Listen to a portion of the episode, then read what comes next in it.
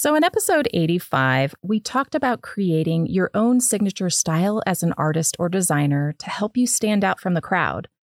But we know trends can also be important to understand, especially for artists in commercial fields like surface design. So, what dictates a trend? How do you know what the next big trend is before it's gone? Do trends even matter if you have a strong signature style? How can you use trends to your advantage? Will you be able to sell more artwork if you pull trends into your designs? We'll discuss all of this and more in this episode.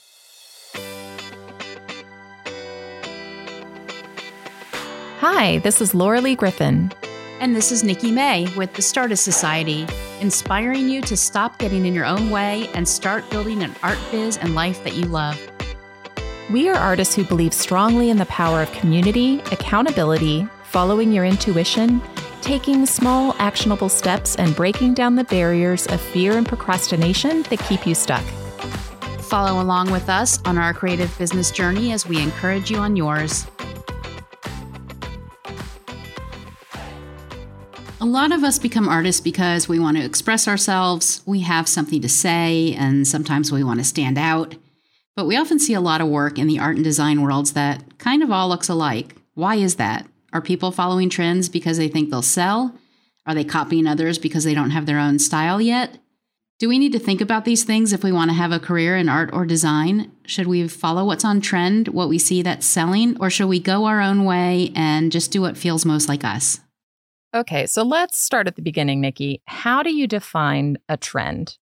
It could be a certain color palette, a specific medium, or perhaps a popular motif.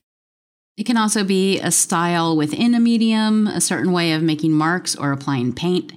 So let's talk about a few examples of each of these, and we'll start by talking about motifs first.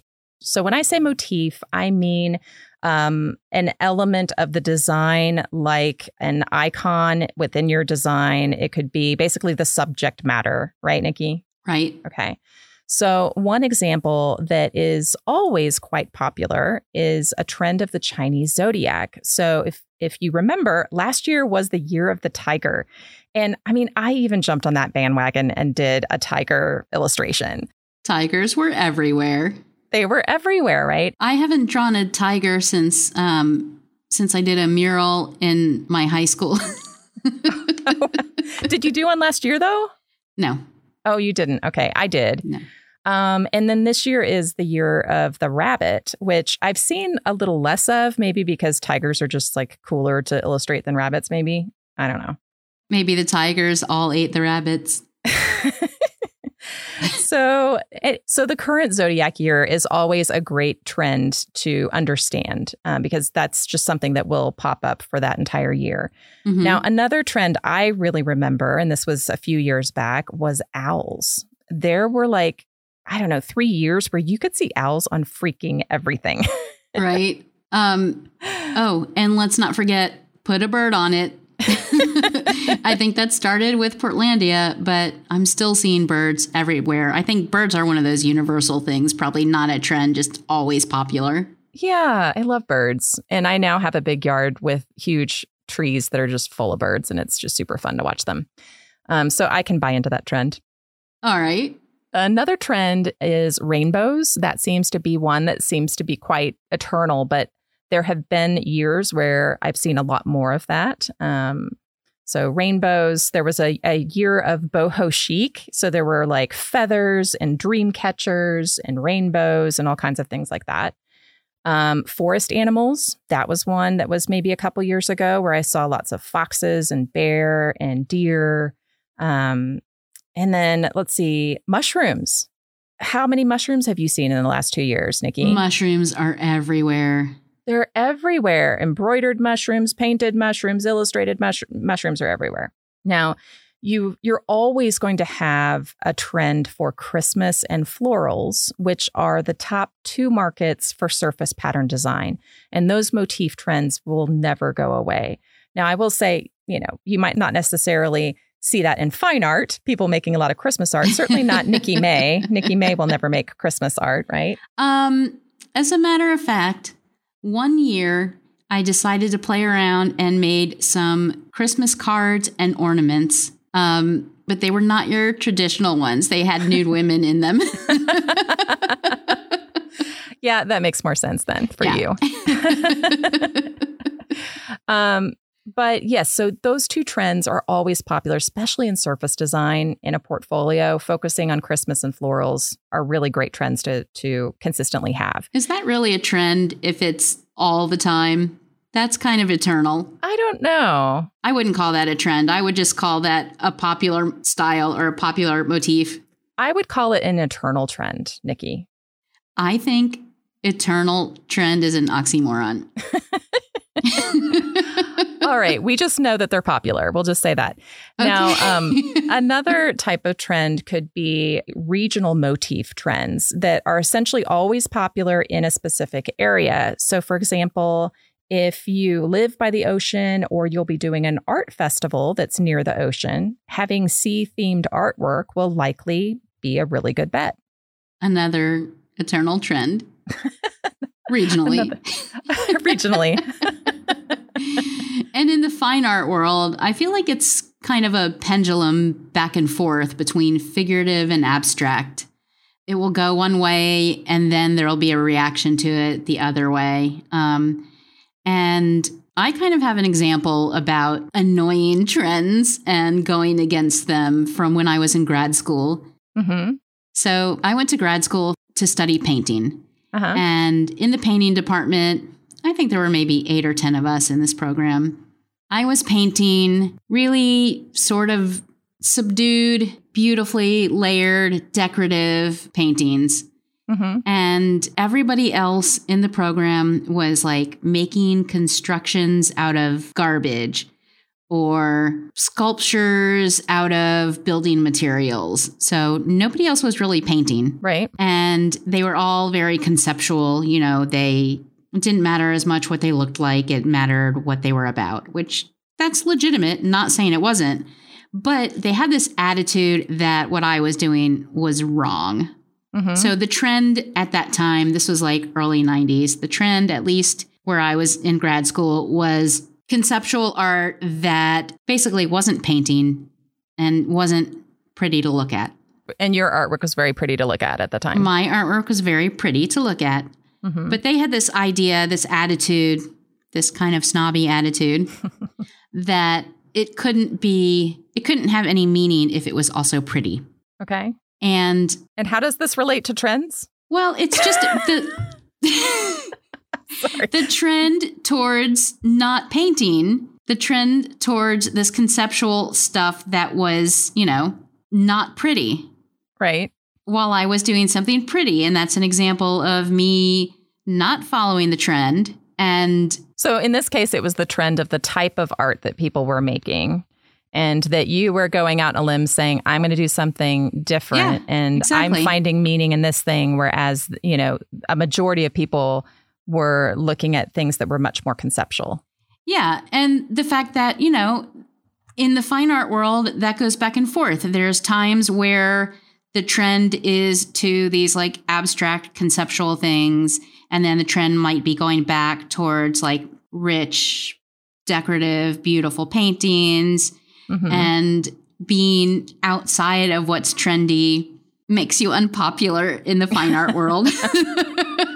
well, but you can also look at um, history, right? So, in history, when it comes to fine art, there have Mhm. been stages and groups of art over time. The Mhm. Impressionists were not popular when they Right. first came out, right? Absolutely. And look at them now. You know, it just took them dying, right? Yeah, they're all dead. and that's the moral of the story. But, we yeah, digress. we always digress. All right, so let's get back to let's, um, let's get back. let's get back to trends. So, beyond motifs, you might also consider trends in things like typography, right? There are different fonts that will have their heyday depending on the year. And if you incorporate text in your designs or your artwork at all, this could be really helpful to understand what's really growing popular or is on the verge of becoming popular at the time. Okay, so now let's talk about color trending. I personally like the idea of having a strong personal color palette, which we talked about in our signature style episode number 85. And Laura, isn't your signature color palette all of them? it's like 35 to 40 colors. I don't think that that's not all the colors, but okay. it's it's quite a few. Maybe I should narrow it down. Um, however, you will definitely see color trends on a broader scale that happen depending on the year. Right. For example, Pantone comes out with a color of the year every year, and you start seeing it everywhere in the more commercial arts and fashion. Yeah, like this year's Pantone color um, is Viva Magenta, which I love because I'm a huge fan of all things magenta, like quinacridone magenta, golden, one of my favorite colors. I also see trends in colors varying between bright, bold colors one year, maybe, and then the next year, softer earth tones. Yeah, I've definitely seen years where the soft, earthy tones were popular recently. But I also think there's been a big surge towards vintage in the last few years, and that has its own color palette as well. Like the fact that mid century modern is just super popular Mm-hmm. So those 1950s, 1960s kind of colors like the chartreuse, maybe the avocado, some of those colors um, are making a comeback. Right. And I kind of think that these trends in color and style tend to be a reaction to previous trends. So I think people maybe get tired of seeing one thing, so they swing in the opposite direction. Right. So let's talk about trends in different mediums. Okay. So watercolor had a huge comeback, especially loose watercolor florals. I mean, everywhere you looked for a while, you saw them on journals, fabric, home decor. It used to be considered extremely old fashioned, but watercolor just really had a fantastic comeback. Encaustic was the same way. It was virtually unknown to artists and definitely to the general population. But after seeing a couple of people use it and taking a workshop and starting to use it myself, suddenly it seemed to be everywhere. Yeah, I learned about it around 2007 or so and was really into encaustic painting for about four years. And I think around 12 books came out about it during that time. I have them all. I'm sure you do. but that's another sure way to know what mediums are on the rise. Definitely. And at some point, pouring acrylic became really popular over the last couple of years because I see that everywhere on social media. Oh, yeah. Pouring and spinning and blowing paint. Those were fun kid crafts that I taught at camp and arts and crafts, but oh. don't get me started on my opinion of them as fine art. well, Nikki, I've seen some pretty cool ones that have been done large scale where people like create those big buckets and they like they they go around an entire room. It's pretty interesting to watch, but yeah. Um, anyway, we'll move on. it's a nice gimmick. we'll move on. okay, there are also trends in mark making. Yeah, I've noticed trends in the kinds of marks that people make, like brushy, loose paint strokes versus tight, precise lines.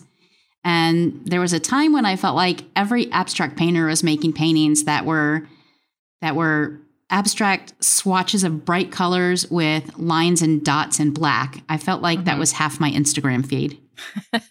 yeah. There's a lot of that, but it's yeah. they're they're fun to look at.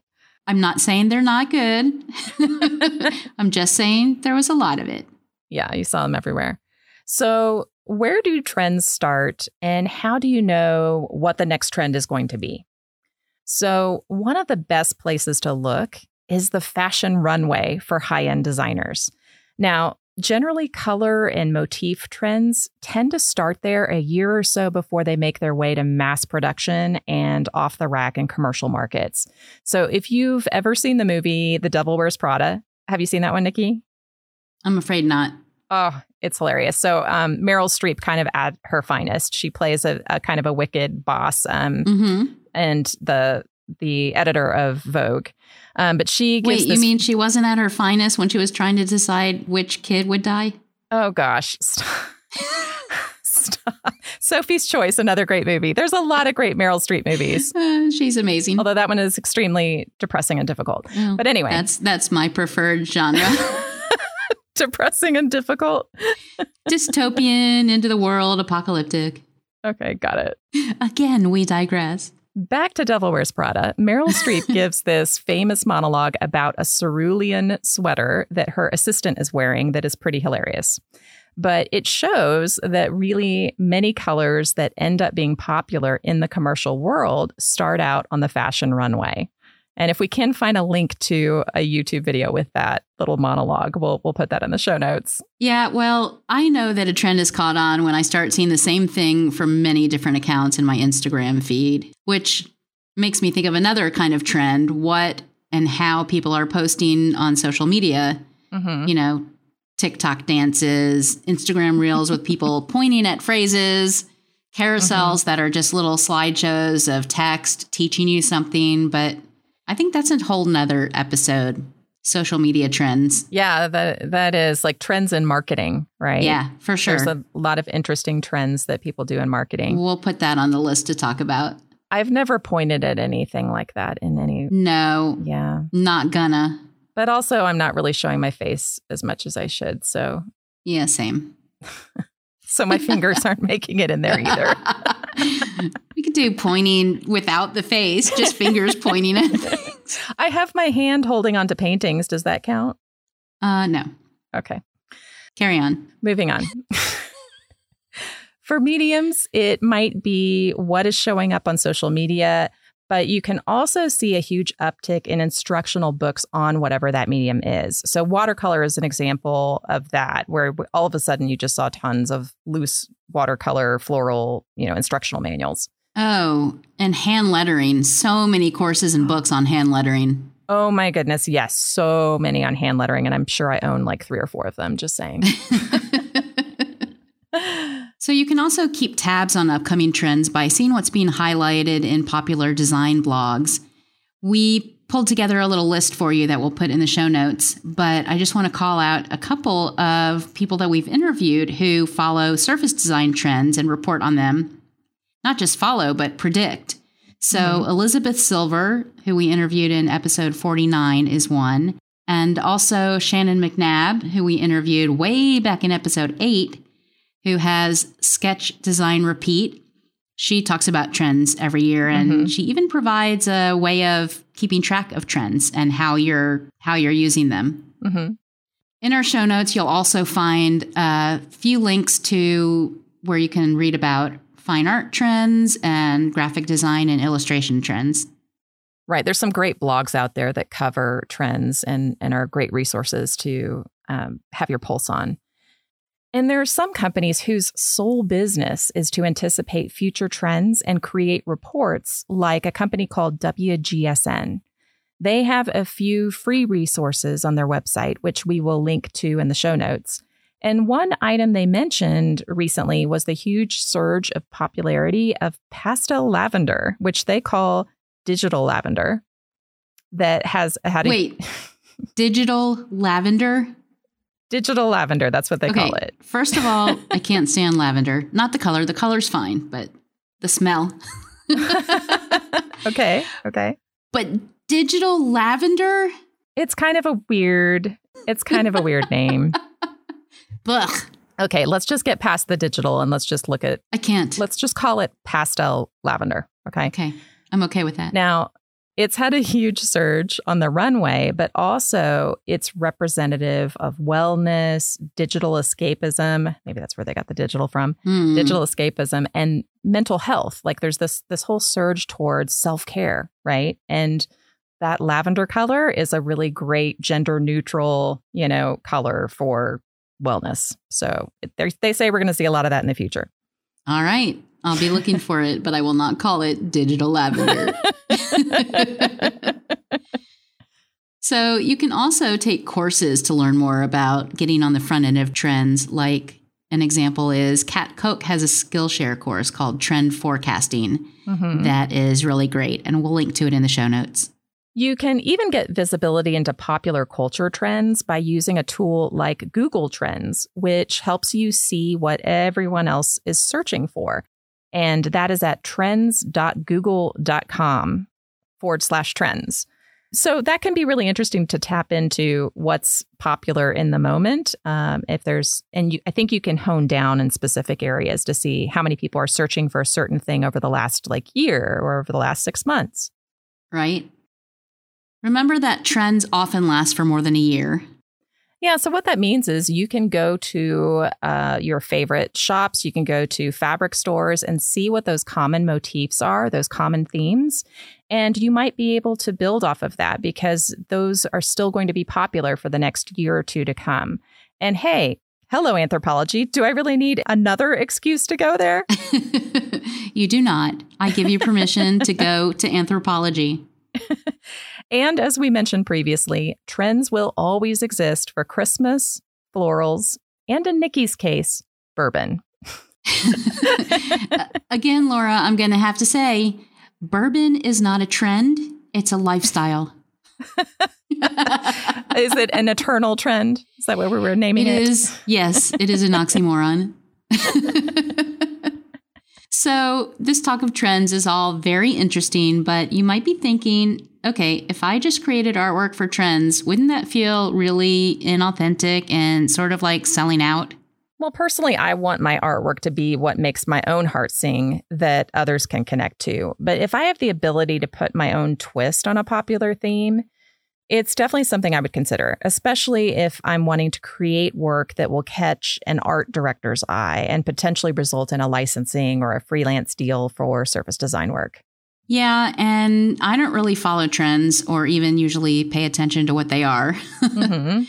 I do a lot of florals, but in my own style and because they're endlessly fascinating to me, not because they're on trend. Mm-hmm. I also draw nude women, which is both timeless and also sometimes in and out of trend. So, Laura, what are our key takeaways? Well, trends can come in many different forms, from medium and motifs to color and mark making. With a little research, you can understand the beginning of new trends and find ways to infuse those into your work if you choose. But if you have your own signature art style and color palette, you don't have to adopt trends if you don't want to. To trend or not to trend is really your own personal choice. I really think that no matter what you create, whether it's on trend or not, as long as it's something that's true to you, something you can get excited about, love making it, and want to see it out in the world, you'll find others that will appreciate it too and hopefully purchase it as well. So you can really just experiment with whatever feels right to you. For links to all the resources we mentioned and to read today's Startist Society show notes, go to startistsociety.com slash trends. If you've enjoyed today's episode, we'd love for you to leave us a five-star rating and review. Reviews help us reach more Startists like you and keep us inspired to create new episodes. Thanks for listening, and we'll see you next time. So, Nikki, I just want to ask you, what do you think the next trend's going to be? The next trend is going to be schoolies because I have an idea for a whole line of t shirts and stickers and things. All related to people living on school buses like you. Yes. I didn't say it would be a huge trend. it could be a small niche trend and still be a trend. Awesome.